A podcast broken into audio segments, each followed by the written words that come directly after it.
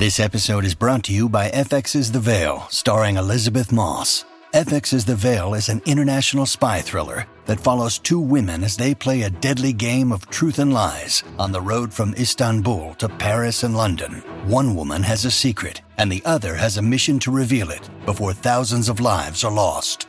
FX's The Veil, now streaming, only on Hulu. Hey everyone, Sid Evans here, editor in chief of Southern Living and host of Biscuits and Jam. We're taking a break, but I wanted to reshare a favorite episode and a favorite guest from last fall. Here's my conversation with country superstar Trisha Yearwood discussing her latest cookbook, the similarities between making meals and making music, and growing up in Monticello, Georgia. Enjoy. In the South, there's such an encouragement to gather. We have a family reunion every time you turn around. And that's where the sharing of stories and recipes, that's where that all comes from.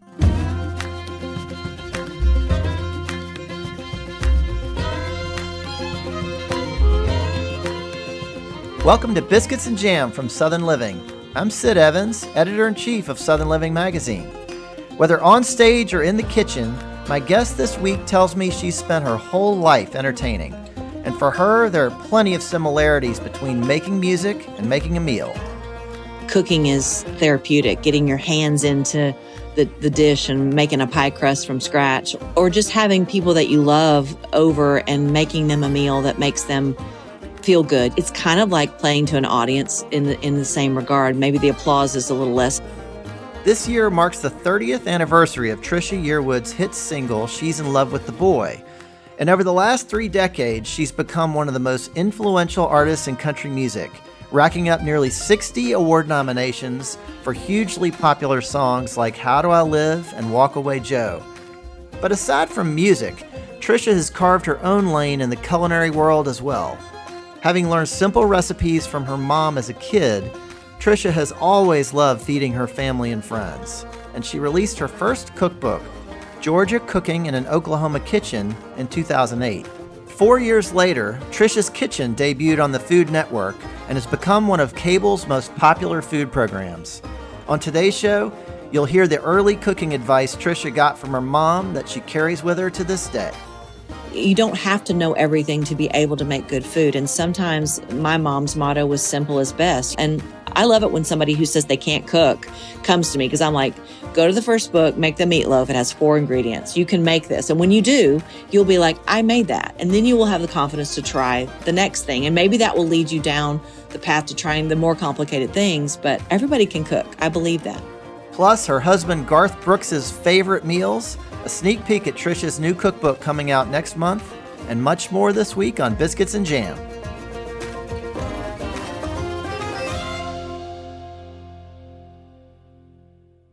Well, Trisha Yearwood, welcome to Biscuits and Jam.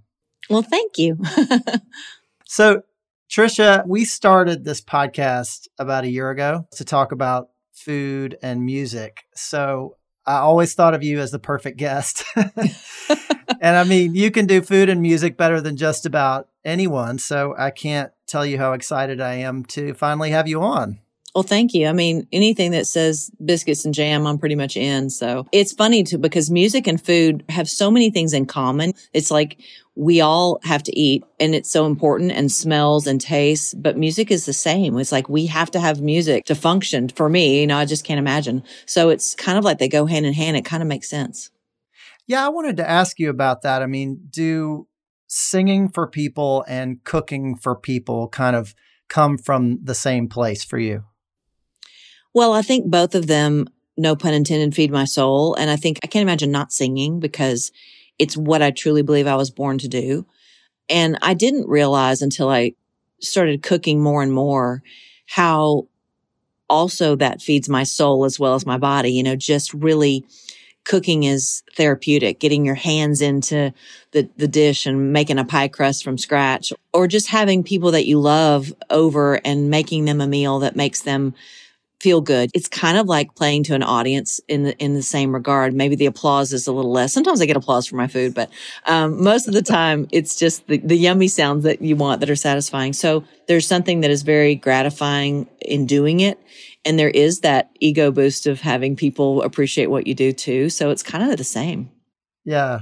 Yeah. You get something back from the audience in both cases, right? Yeah, you do. And it, and so it is self-serving, but at the same time, I enjoy singing for people to, to bring them joy or comfort or commiseration, whatever that is. And the same thing with food. I mean, it, it's probably no coincidence that food is present at every occasion and used in every emotion from weddings to funerals, you know, so it's definitely something that evokes emotion on both, both sides.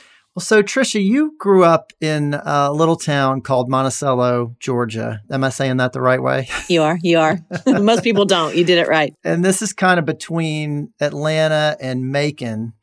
And I saw that you went back there when your last album came out in 2019.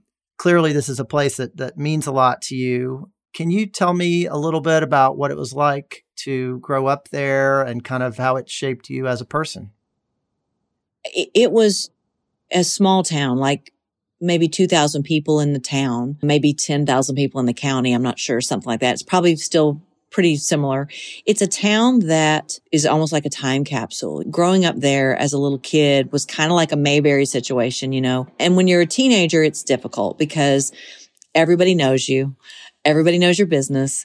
We had a town square and that was not the place to hang out. My dad always said, if I catch you on the square, you know, so we didn't hang out the square. But you also knew that if you were uh, parked on the square, your parents didn't have to see you there. Just someone had to see you there and your parents would know before you got home that you had been on the square, you know. So I think that that accountability was something that as a teen I didn't love, but I carried with me as an adult that small town feeling of responsibility and accountability, which I think was a, a, great lesson. It's almost like your parents raise you, but also the whole town raises you.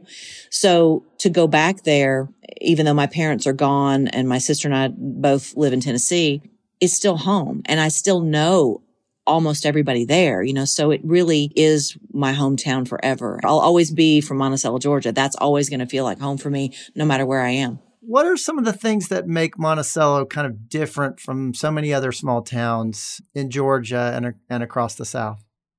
It was one of those towns that stayed the same. And, and in some ways that was a struggle for Monticello. They had to figure out ways to kind of reinvent themselves. So the town square went through phases of having stores that weren't open, but, and there wasn't a big, retailer like a Walmart. You know, we had a Dairy Queen, which is still there, still, and my grandmother worked there. Um, but not a lot of fast food places. I mean, it was a place that kind of stayed in that capsule, which presents its own challenges.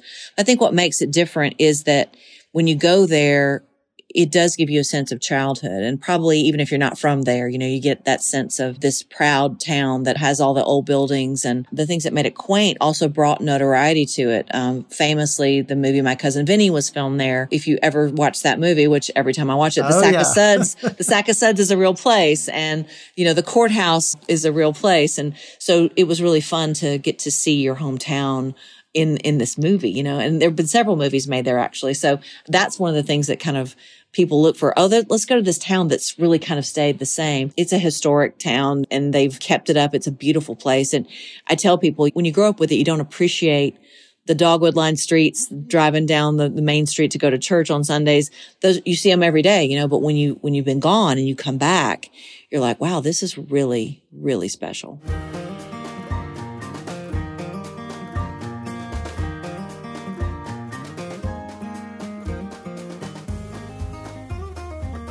So, Trisha, your first cookbook was called Georgia Cooking in an Oklahoma Kitchen. and it was a huge bestseller. And your mom and your sister Beth are both listed as co authors. What was the most important thing that your mom taught you about cooking? Well, first of all, the book was supposed to have a more succinct title. And it was the working title for the book because when I first moved to Oklahoma, my niece Ashley and my sister Beth and my mom put together this book that was called Georgia Cooking in Oklahoma Kitchen to send me to Oklahoma with all these Georgia recipes so that I wouldn't be too lost out there, you know, on the plains.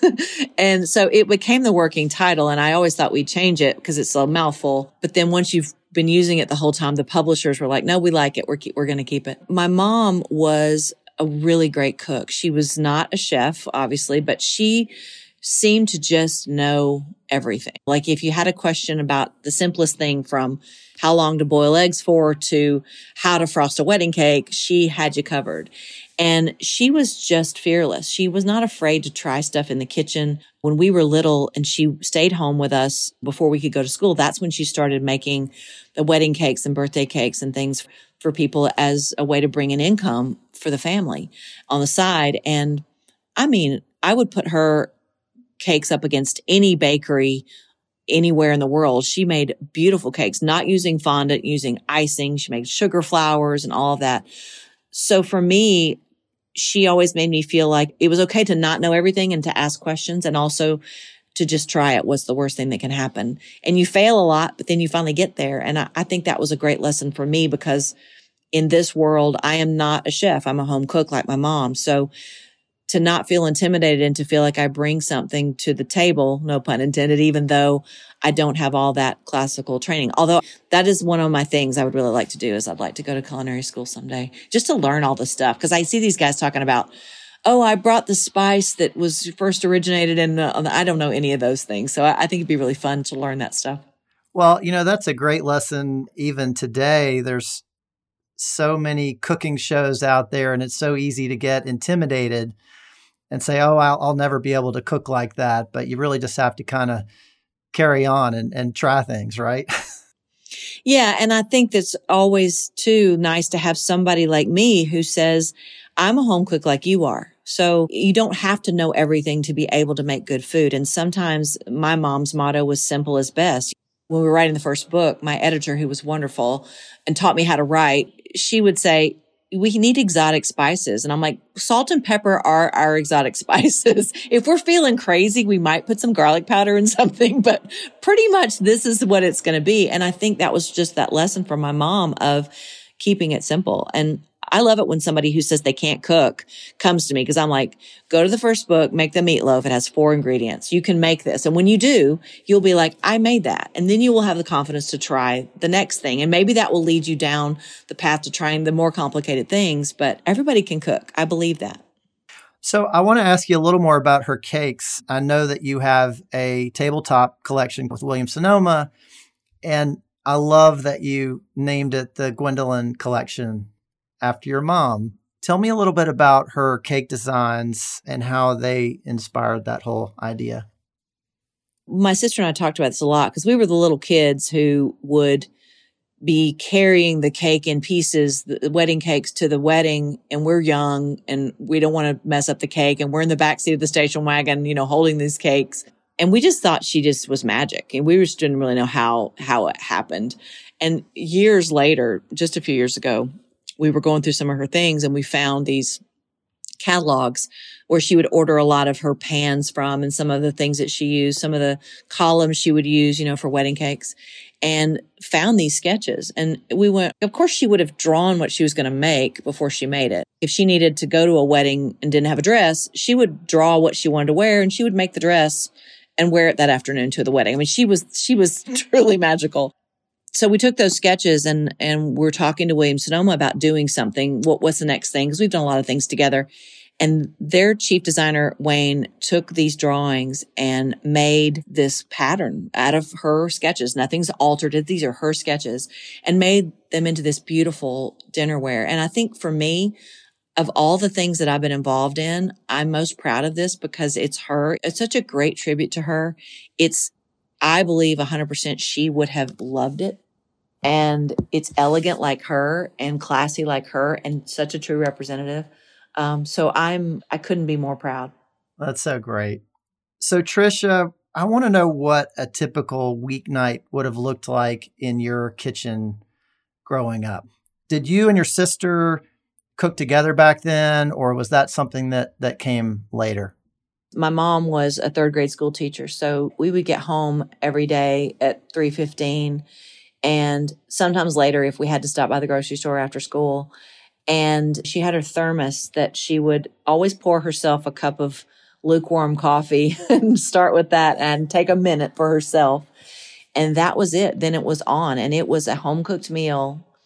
I don't remember a night that we did not have a home cooked meal on the table. And that was every night. And my dad would cook on the weekends. He was a good cook. He would either grill steaks or he'd make big breakfasts on Saturday. But she always did the bulk of it. And for Beth and I, Beth was three years older than me. So Beth would sometimes help her in the kitchen more than I would. My job was usually setting the table and cracking the ice cubes for tea. And also I was the one who was closest to the kitchen, even though we had the 70s pass through from the kitchen to the dining room. If something was missing from the table, if we didn't have salt and pepper or we didn't have ketchup or whatever we didn't have, Trisha got sent to the kitchen for it because I was closest. And Beth cooked a little bit more than me because she was older. But it really wasn't until I moved to Nashville at 19 and got an apartment. I was in school and I was homesick. I missed home. I missed my mama's cooking. I'd never had a vegetable out of a can because we had a garden. And I called home just saying, tell me how to make something. Like I need a connection to home. And it was potato salad, which was very Southern, but it was just, and there's a lot of different versions. Hers was very simple, four ingredients. I made it and I cried because it tasted like hers. And also I could do it. And I think that was honestly, even though I was a late bloomer, that was the beginning for me of going, this is way beyond just being able to cook for yourself.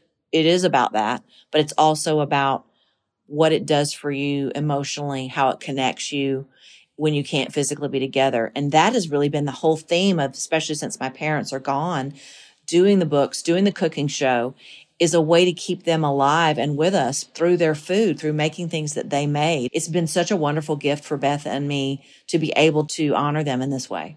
What was the secret to that potato salad? Well, I think the secret was more mayonnaise. Everything it morphs over time. I now I put a little mustard in it, which I think she would not be about that. But it was it was just the secret's really potatoes. You know, it's just potatoes, mayonnaise, salad pickles, boiled eggs chopped up, and salt and pepper. Doesn't get much more basic than that, and just so good. Oh, I, I'm gonna have to make it now that we talked about it. we'll have more from Trisha Yearwood after the break.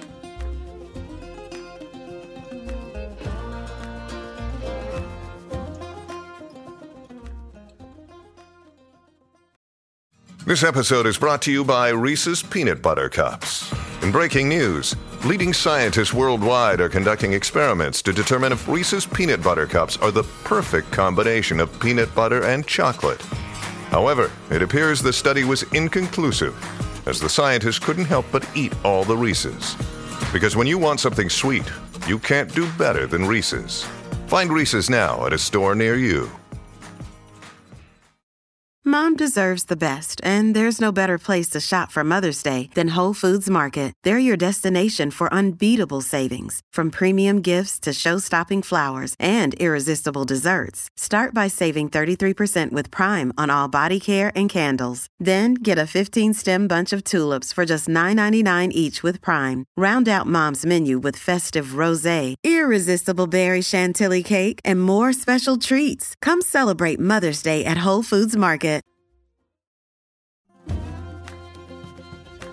Welcome back to Biscuits and Jam from Southern Living. I'm Sid Evans, and I'm talking with country superstar Trisha Yearwood. Well, Trisha, I wanted to turn to music for a second and ask you who was someone uh, that made a huge impression on you as an artist when you were growing up? Was there someone that inspired you either because of their uh, voice or their career or the way they carried themselves hands down, Linda Ronstadt. I discovered her when I was probably nine or 10. And I think it was When Will I Be Loved? Came out like 74, somewhere in there.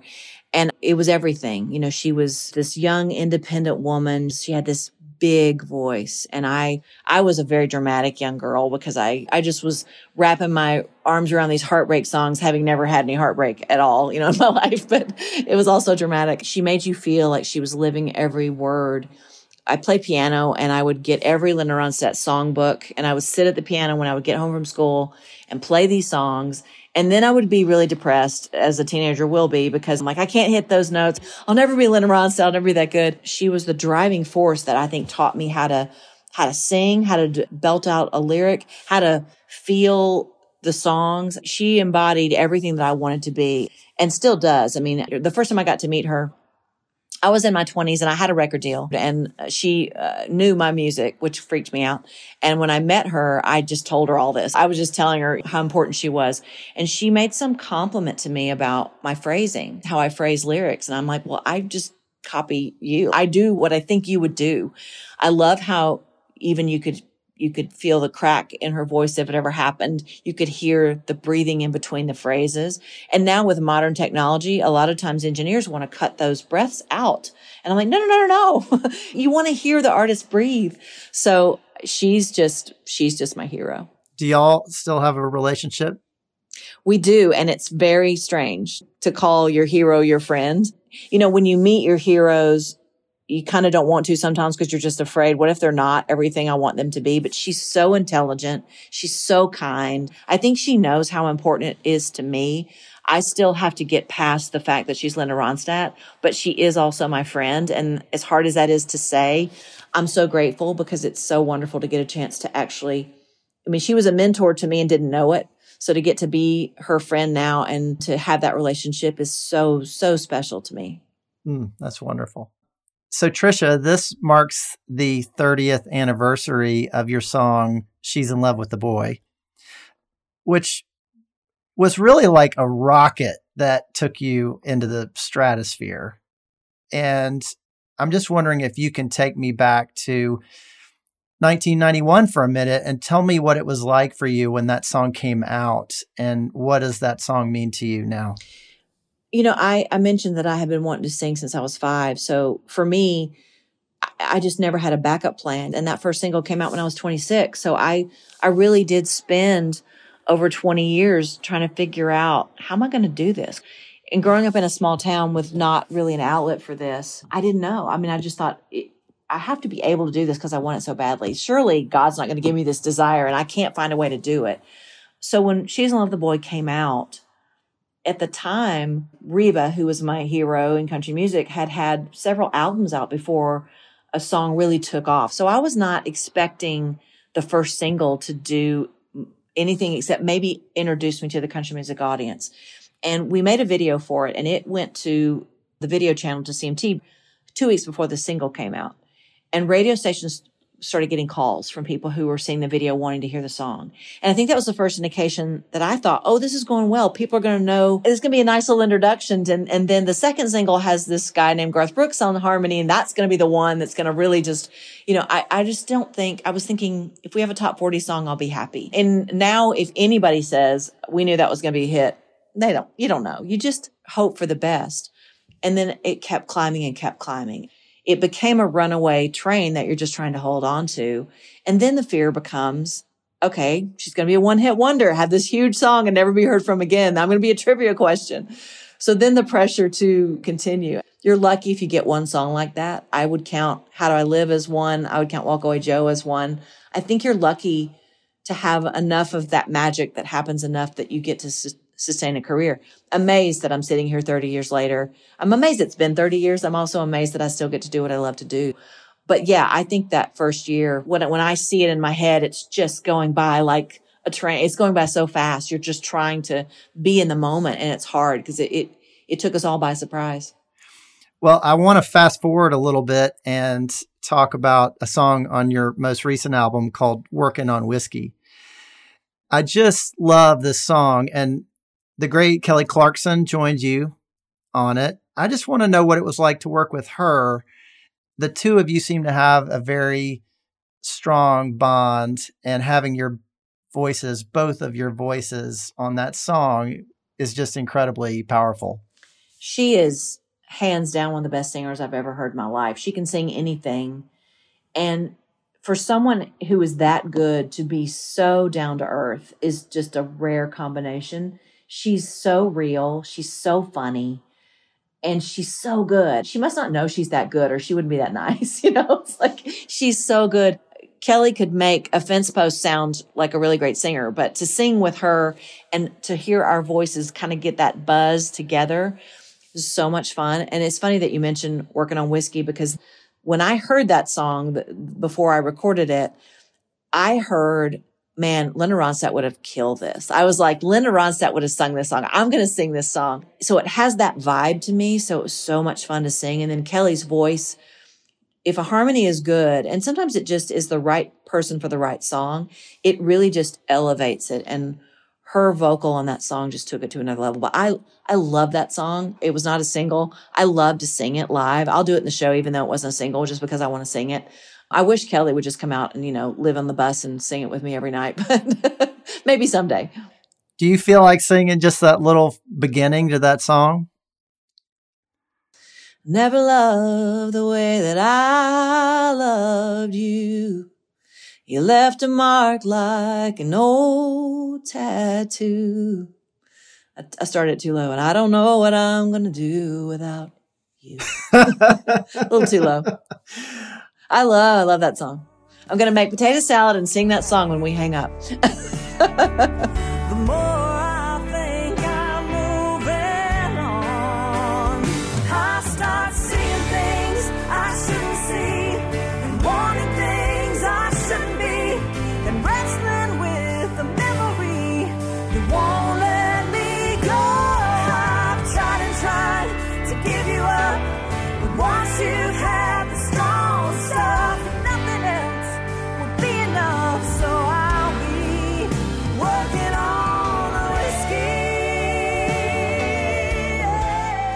Well, so Trisha, you've got a lot going on. You have a new cookbook coming out that's called Trisha's Kitchen Easy Comfort Foods for Friends and Family.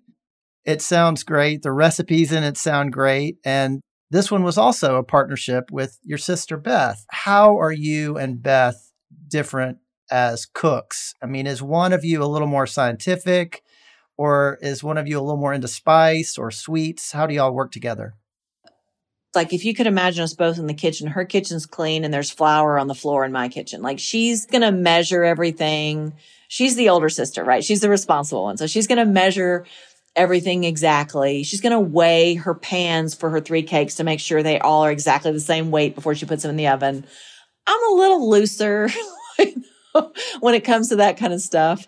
And so she's more my mom in that regard. My mom was very precise. My dad, like if he wasn't making a mess, he wasn't cooking. And I'm so, a little bit more like him. So it's a really good yin and yang for the book because she can be my voice of reason when I need to be reined in a little bit. And I can encourage her to like, Hey, don't, don't worry so much about that. Like, let's let it go. So I think she and I are a really good combination. And the thing that we most share that is so wonderful are the memories that we have of our family that nobody else has. You know, so in writing this book and telling the stories, she has memories of stories just being that few years older than me that I don't remember. So it's also wonderful every time we collaborate to kind of write those stories down and she'll tell me something that I'm like, oh, I didn't know that. So it's, it's such a joy. And she's my person. We have that shared experience that siblings have that nobody else has. And so I, I can't imagine doing a book without her.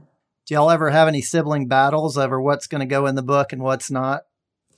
No, not really. I mean, she's very easygoing and I'm very controlling, so it's it's kind of it's kind of easy. She's just my favorite person cuz she's so good and she's such a nice person and she has such a great spiritual side. She's not judgmental even though Lord knows she should judge me. She's just the the best of everything. So, yeah, we don't really I mean, we collaborate but I'm usually the one going, Hey, what about this? Or Hey, do you think this is right? And she's the one that will help me. We're both grammar police. So we help each other make sure we're, you know, getting everything right. And I just know when the book gets turned in, if her eyes are on it, it's going to be fine.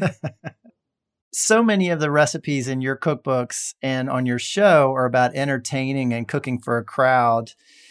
What's something that you like to make when it's just you and Garth? He loves anything that's a casserole that's in one dish so that he doesn't have to come along for a leftover and put it on a plate. He'll just stick the fork in the casserole dish, you know? So anything like he asked me about breakfast lasagna, which is in the new book. He's like, a lot of people make these breakfast casseroles, but can you make like a full on lasagna with the noodles and everything? But just all the layers be things that would be in that you'd have for breakfast. And so we worked on that together and tweaked it and gave it more flavor every time. And that was just something he wanted to do that we now has become a staple in our house. So I'll, I'll, breakfast is big at our house, even for dinner. So if he's really craving something, it's usually something that has to do with breakfast and any time of day. So that that's that's one thing. And then he also really loves I make up from the first book I make my mom's Sunday roast beef and rice and gravy and that was Sunday in our house every every Sunday. And if we're if we're having people over or if we're you know wanting to impress somebody he'd be like can you make that roast beef and i think he just really wants to have it for himself but he loves that and those are things that last you don't that's not one meal and done that's a leftover that's a cold roast roast beef sandwich waiting to happen so that's good I've heard that you've been known to call him Gartha Stewart.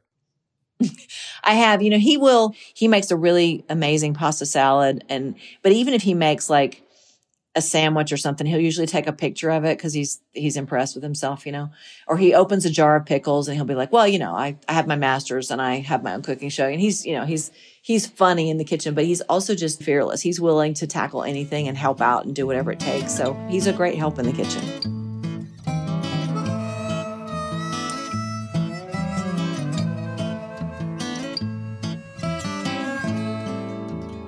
So, Trisha, we've all come through this past year, and I know that you guys were probably planning lots of tours and stadium shows, and all that got canceled. Have you been doing a lot more cooking as a result? I would say a lot of things that needed attention, like my closet, things that like the cupboards that need to be cleaned out, things that were like, oh, I'm going to do this project. Those things were things that got tackled during this time. And as, as hard as it has been, there's been a lot of good life lessons that have come out of this past year. Plus, I cooked a lot at home anyway when we're home, but that's the key phrase is that we just were, you know, Garth was uh, in the middle of a stadium tour. When I'm doing the cooking show, there's not cooking happening at home because I'm cooking on set and then I get home and I go to bed, you know, because I get up early next day. So to be home this much has allowed us to have a routine that, and we, neither one of us are people who ever had a routine. You know, doing this for 30 years, the, the every day is different. And it's been good in, in a lot of ways. And the other thing about that is things that we were grateful for. I thought I was always grateful to get to sing for a living and to get to go out and perform. But when those things get taken away from you, the thought that you'll never ever take them for granted for a second again enters the picture. I'll never take for granted getting to hug my sister because now she's vaccinated. And I hope we never forget, you know, the things that we can lose and to, to be really appreciative for those things. Yeah, amen to that. Well, Trisha, I've just got one more question, and that is what does it mean to you to be Southern? Well, when we started this conversation, we talked about Monticello, Georgia, and how I'll always be a, a, Georgia girl. I'll always be from Monticello, Georgia. For me, what I most think about when I think about being Southern is about my family and how I was raised, and how, as far as being a person who loves bigly with it, loves their family so, so much. And I'm not saying that other parts of the country aren't that way, but in the South, there's such an encouragement to gather. We have a family reunion every time you turn around. And that's where to not lose sight of where you came from, you know, seeing folks at those family reunions that have a, whole different life experience than I do and have lived through things that I can't imagine. And that's where the sharing of stories and recipes, that's where that all comes from. I just know that's my experience sometimes a slower pace, which is also nice. Those are the things that, that I, that I take with me as a Southerner. My mother, she was a Southern woman in that she didn't, um, wear her heart on her sleeve. You know, she just didn't talk about things out loud that were not, you know, ladylike for a Southern lady. But she had this great sense of adventure. She didn't think that her life was just about raising children and putting food on the table, although it was about that. She also had a job and she had great girlfriends and she traveled the world with me. Being Southern is all of those things. And also how to make a good biscuit, which I think is really important.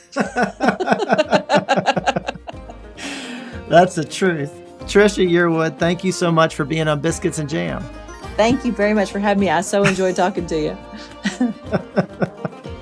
Thanks for listening to my conversation with Trisha Yearwood. Her new cookbook, Trisha's Kitchen Easy Comfort Food for Friends and Family, is available September 28th, and you can pre order it now from TrishaYearwood.com. Southern Living is based in Birmingham, Alabama, and this podcast was produced and edited in Nashville, Tennessee. If you like what you hear, please consider leaving us a review on Apple Podcasts or telling your friends about the program. You can find us online at southernliving.com and subscribe to our print publication by searching for Southern Living at www.magazine.store. Biscuits and Jam is produced by Heather Morgan Shott, Chrissy Tiglius, and me, Sid Evans, for Southern Living. Thanks also to Ann Kane, Jim Hankey, Danielle Roth, Andy Bosnack, Matt Sav, and Rachel King at Pod People.